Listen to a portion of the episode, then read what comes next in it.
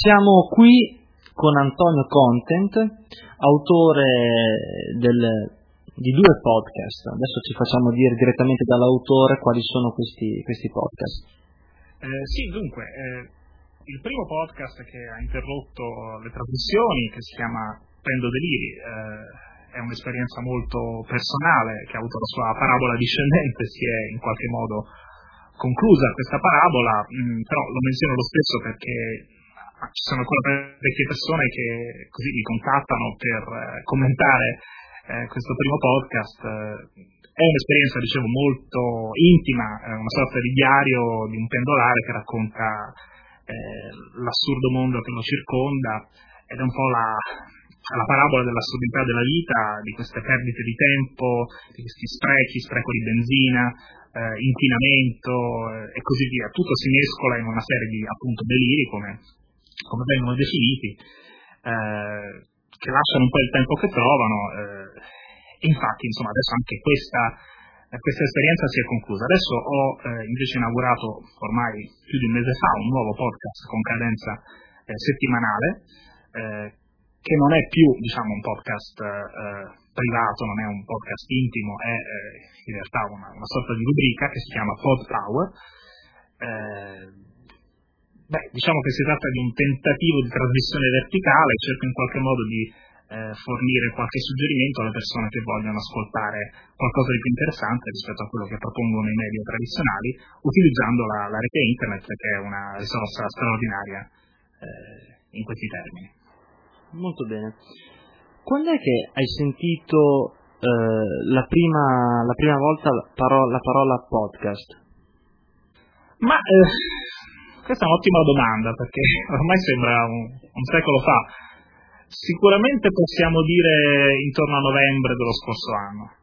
Pendo di lì esisteva già da parecchio tempo, ma non era distribuito in modalità podcast, era un semplice audioblog eh, che aveva, diciamo così, la, la, buona volontà di andare sul blog e poi scaricarsi questo file audio, eh, lo poteva fare. Con il podcast è diventato tutto molto più facile e anche Pendo Deliri ha visto aumentare eh, il proprio pubblico.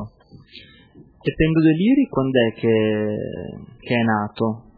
Più o meno il periodo? Ma sai, mh, ho provato a fare una ricerca dei file più vecchi, risalgono addirittura al 2003.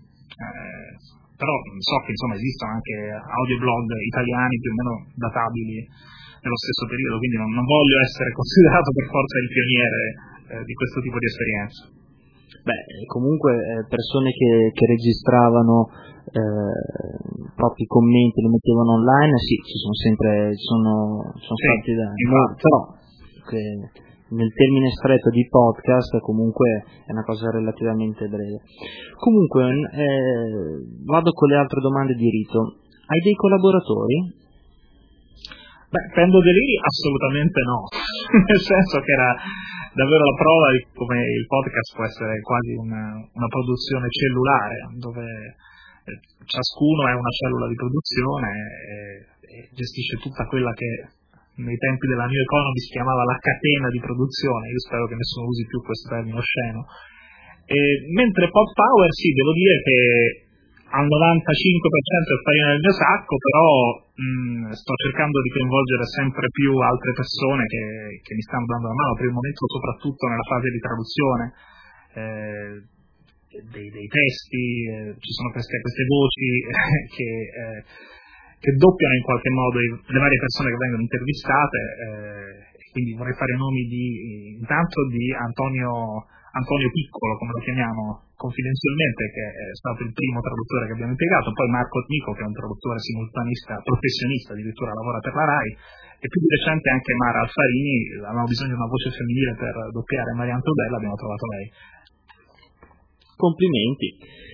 Ehm, tu hai avuto esperienze precedenti radiofoniche, cioè hai già lavorato in radio, quindi ti sapevi un attimo muovere eh, bene col microfono e il registratore, oppure è stato il primo approccio eh, con il microfono, diciamo così?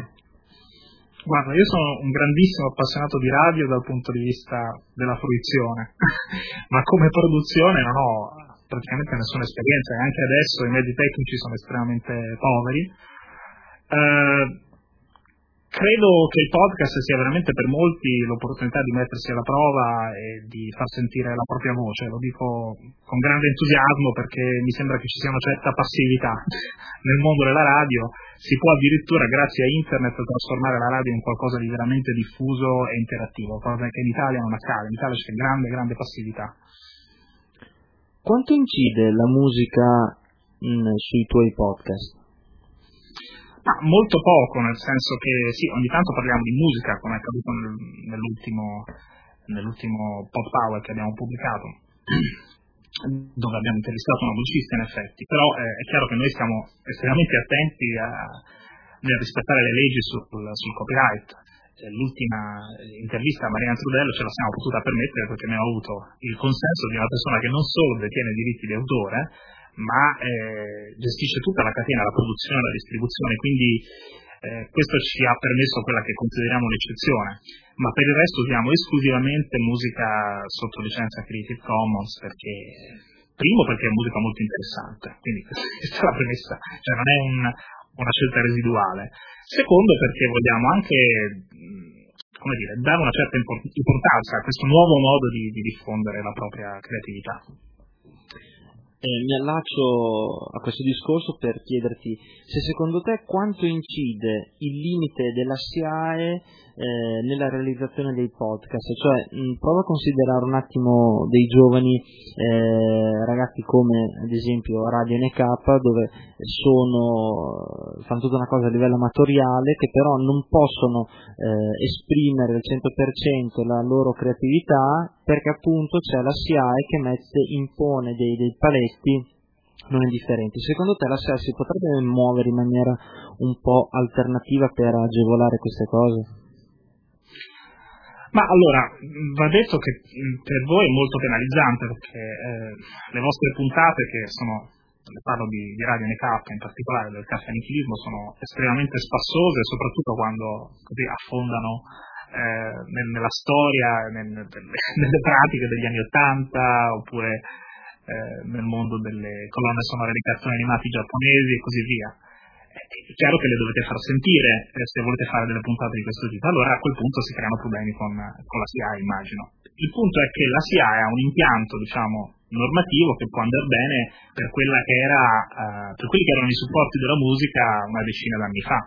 E non mi sembra che si siano inventati una normazione più flessibile in modo da permettere appunto a persone come voi eh, di da una parte rispettare i, i diritti d'autore, dall'altra però non eh, come dire, depauperare completamente la propria creatività. Eh, secondo me ci possono essere degli spazi eh, interessanti per, per, non ledere entrambe le parti. Vedete, del resto esiste anche la libertà d'espressione, eh, quindi mi sembra che si debba trovare un giusto mezzo aristotelico tra tra le due esigenze. Pensi che un eventuale uso della pubblicità all'interno del podcast possa essere troppo invasiva? Ma guarda, io ti farei gli esempi di Daily Sonic. Daily Sonic è un podcast che fa pubblicità, che ha degli sponsor. Innanzitutto sono tutti sponsor estremamente in linea con i contenuti del podcast. Eh, sempre a sfondo così eh, no profit oppure, oppure, comunque si tratta di sponsor che sono anche i fornitori del programma, cioè il programma alla fine si finanzia con la sponsorship per esempio dello studio di, di registrazione. Ecco, io credo che se un podcast riesce a far entrare come sponsor i propri fornitori, comincia già ad autofinanziarsi in questo modo, eh, mette, pone le basi per, per, realizzare un prodotto di qualità eh, senza dare, dare, problemi nella fase di ascolto. Cioè, a me non ha mai dato fastidio ascoltare una pubblicità su Daily Sonic eh, o anche su altri podcast eh, statunitensi. Adesso non voglio fare per forza quello che deve copiare il modello anglosassone, però eh, sotto questo aspetto mi sembra che siano molto più avanti rispetto a noi che siamo obiettivamente, almeno nel mio caso, degli amatori, dei, dei dilettanti. Eh, non ho la minima intenzione per il momento di inserire pubblicità, ma laddove ve ne fosse un'opportunità senza snaturare il contenuto, perché no? Mm, quante puntate avete realizzato, anzi singolare, quante puntate hai realizzato mm, adesso mm, diciamo con una somma di, dei due eh, podcast? Quante puntate? Ah, non, ho mai, non, ho mai, tenuto il conto, diciamo Pendo di Liri saranno almeno una, una quarantina di podcast, però bisogna dire che ci sono parecchie registrazioni di Pendo di Liri che non sono mai andate in podcast podcast, parlo di alcune vecchie registrazioni realizzate poi con mezzi veramente di fortuna, tipo il microfono del cellulare o, o peggio. Eh, per quanto riguardare eh, è un mezzo sicuramente valido perché mi ricordo che io ho fatto una, una puntata che poi è disponibile solo su Radio NK dove io sono in macchina e avevo il limite dei tre minuti dettati dal registratore esatto. del telefono quindi è un'esperienza no ma non parlo di tutti i microfoni.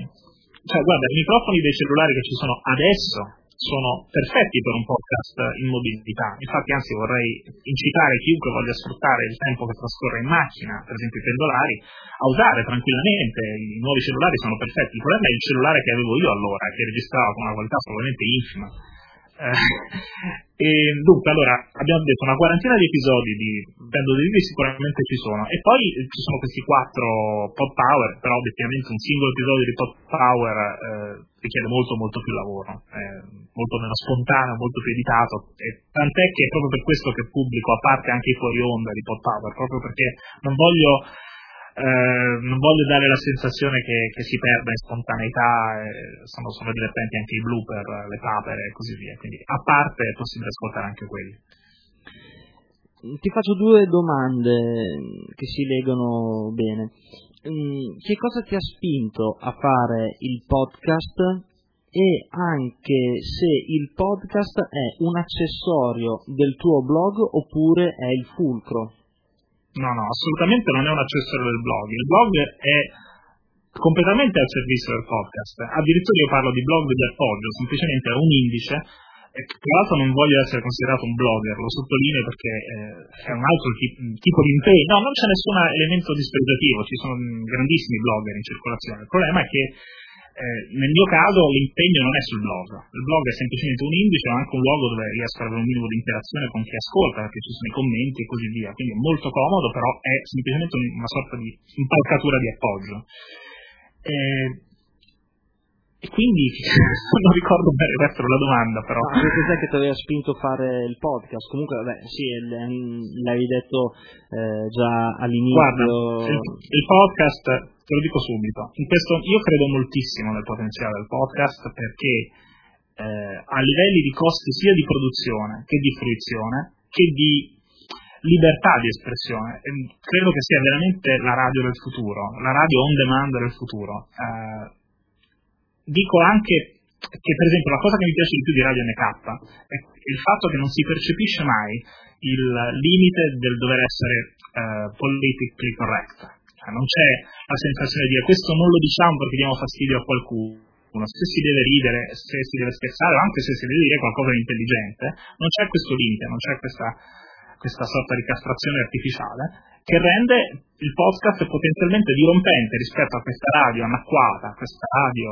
eh, omologata e uguale eh, a se stessa fino allo sfinimento che, che ci propone l'offerta in modulazione di frequenza. Più o meno possiamo dire così per ADN più o meno perché ci sono state varie discussioni in merito, comunque sì, più o meno così.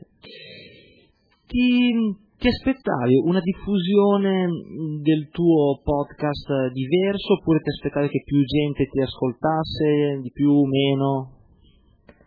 Guarda, Pendo Deliri devo dire che eh, è andato al di là delle, di quelle che sarebbero state le rose aspettative se l'obiettivo fosse stato quello di avere un'ampia,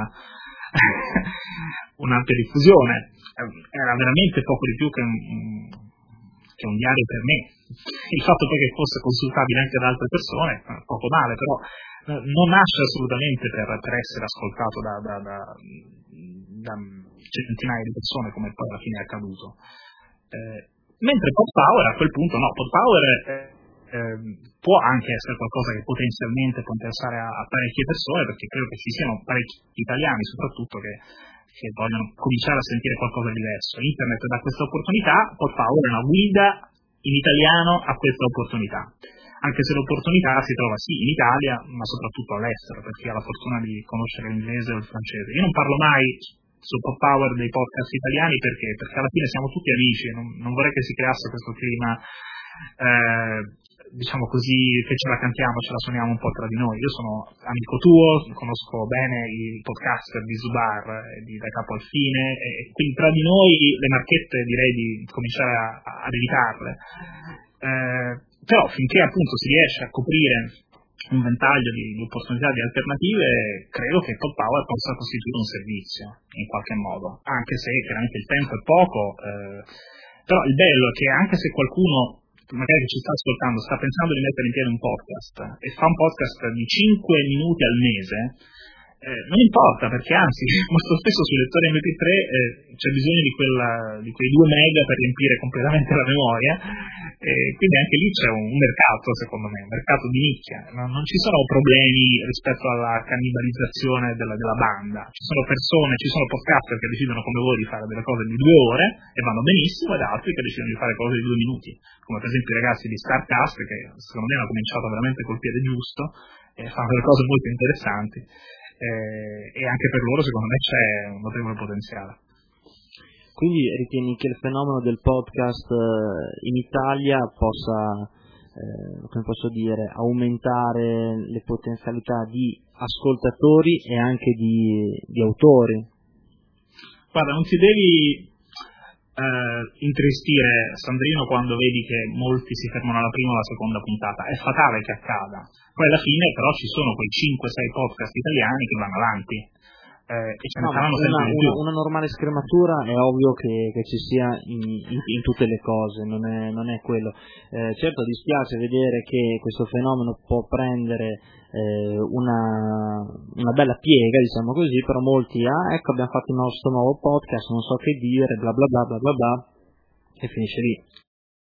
Pensi che alcuni personaggi famosi eh, italiani che sono stati zittiti diciamo così, sappiamo quali sono i classici tre nomi che girano. Eh, pensi che possono utilizzare questo mezzo per allargare un po' il raggio d'azione per farsi sentire? Ma io credo che su quel tipo di esigenza, che è quella della, del pluralismo, che è la parola forse più, più utilizzata in questo caso, Lì, vabbè, si va inesorabilmente nelle case degli italiani, eh, si usa l'etere, si usa anche il satellite. Eh, il podcast obiettivamente è ancora un fenomeno di nicchia e, non è detto eh, che, vabbè, non so, magari un giorno potrebbe diventare un fenomeno di massa, ma fino un, ad avere una sua dignità nel, nel, garantire il pluralismo, per esempio, dell'informazione, mi sembra che il passo sia abbastanza lungo. Eh, quindi per il momento io per esempio credo che eh, i famosi tre personaggi zittiti di cui hai parlato fino adesso eh, farebbero magari meglio a, a, usare il satellite, no? visto che Sky è arrivato ormai a 4 milioni di utenti, il che significa 12 milioni di italiani. Ecco, quello già mi sembra, visto che ci sono dei canali, dei canali televisivi, però internet è diffuso. Guarda, io proprio stamattina sono stato al forum PA e ho sentito Roma, il presidente del Censis, eh, dire che alla fine internet è diffuso al 40% in Italia, cioè il 40% degli italiani usa internet, di questo 40% chi lo usa per informarsi francamente credo che siano veramente pochi. Eh, la televisione ha ancora un ruolo, poi ca- nelle case la televisione non può avere la, dire, la concorrenza del computer, Uh, no, quello sicuro, però eh, ecco. io non è che conosco tantissime persone che, abbiano, che hanno Sky eh, in casa così. Mm, perlomeno è una, mia, è una mia statistica, una mia statistica. No, no, è vero, però cioè, quello che credo io è questo, che la grande forza del podcast sia non a casa, eh, nelle condizioni di mobilità. Quando sei in automobile, allora il podcast ha una, una, una, straordinaria capacità di penetrazione perché è, è, la cosa ideale da ascoltare, oltre chiaramente alla propria musica sul lettore MP3. Eh, quindi per eh, questo credo che mh, fondamentalmente sia un, destinato ad essere un fenomeno comunque di nicchia. Poi col tempo potrebbe diventarlo anche un fenomeno di massa, ma non fino a poterne fare uno strumento di pluralismo uh, come può essere la televisione. Poi francamente io non credo che questa situazione di monopolio televisivo sia destinato a, perpetuarsi fino a, così all'infinito. Uh, se, se, guardiamo per esempio la 7, no? la 7 è una televisione che fa molta informazione perché sa che è proprio quella l'area in cui può dare Insomma, una, anche, un'alternativa. Anche la 7 non è che sia, posso dire, il massimo dell'espressione. Cioè, se, se, si va a vedere ad esempio l'ultimo blog di Beppe Grillo, non è che ad esempio viene, viene parlato benissimo del, della 7 ma sai, anche quella è l'espressione comunque di un gruppo industriale. Cioè, il problema che abbiamo in Italia è che non esistono gli editori puri. Eh, questo, è, questo, è, un fenomeno. Il problema non è tanto il pluralismo in sé, il fatto che non esistono editori puri, cioè qualcuno che veramente guadagna dall'offerta di informazione, dall'offerta di qualità di informazione. Però attenzione perché il gruppo, la 7, MTV adesso hanno anche preso Elefante, potrebbero cominciare veramente a, a rappresentare un polo diciamo utile poi insomma non è che eh, non è che si possa dare un giudizio di valore su, de, su, quello che dice anche il buon Emilio Fede su, su Rete 4. No, no, lui, lui chiaramente cioè, la pensa in un certo modo. Io preferisco mille volte preferisco mille volte Emilio Fede, anche se chiaramente la penso esattamente all'opposto, che però insomma mh, molto chiaramente dice di essere parziale, piuttosto che chi eh, addirittura pensa di essere imparziale e, e, prova a vendertelo quando non lo è. Cioè, il mito della, della imparzialità dell'informazione è, è, la cosa più pericolosa in assoluto, perché certo. è molto più pericoloso un Mentana che magari cerca di, di farti credere, come ha fatto per anni con il suo TG5, di essere imparziale, piuttosto che un Fede o non so. Ho capito, ho capito. Va bene, senti, io ti ringrazio per, per la disponibilità, per, per, aver parlato del, di, di, come pensi del, sul podcast, anche se il discorso poteva continuare tranquillamente eh, per quanto concerne la comunicazione in generale. Eh, adesso parlando così del podcast come mezzo di eventuale eh, com- mezzo di comunicazione alternativo mi è venuto in mente che eh, ci sono adesso le tv di condominio proprio un argomento, una cosa recente, recente che quella eh, quello sì che potrebbe essere un mezzo di comunicazione quando hai quei super sì, condomini.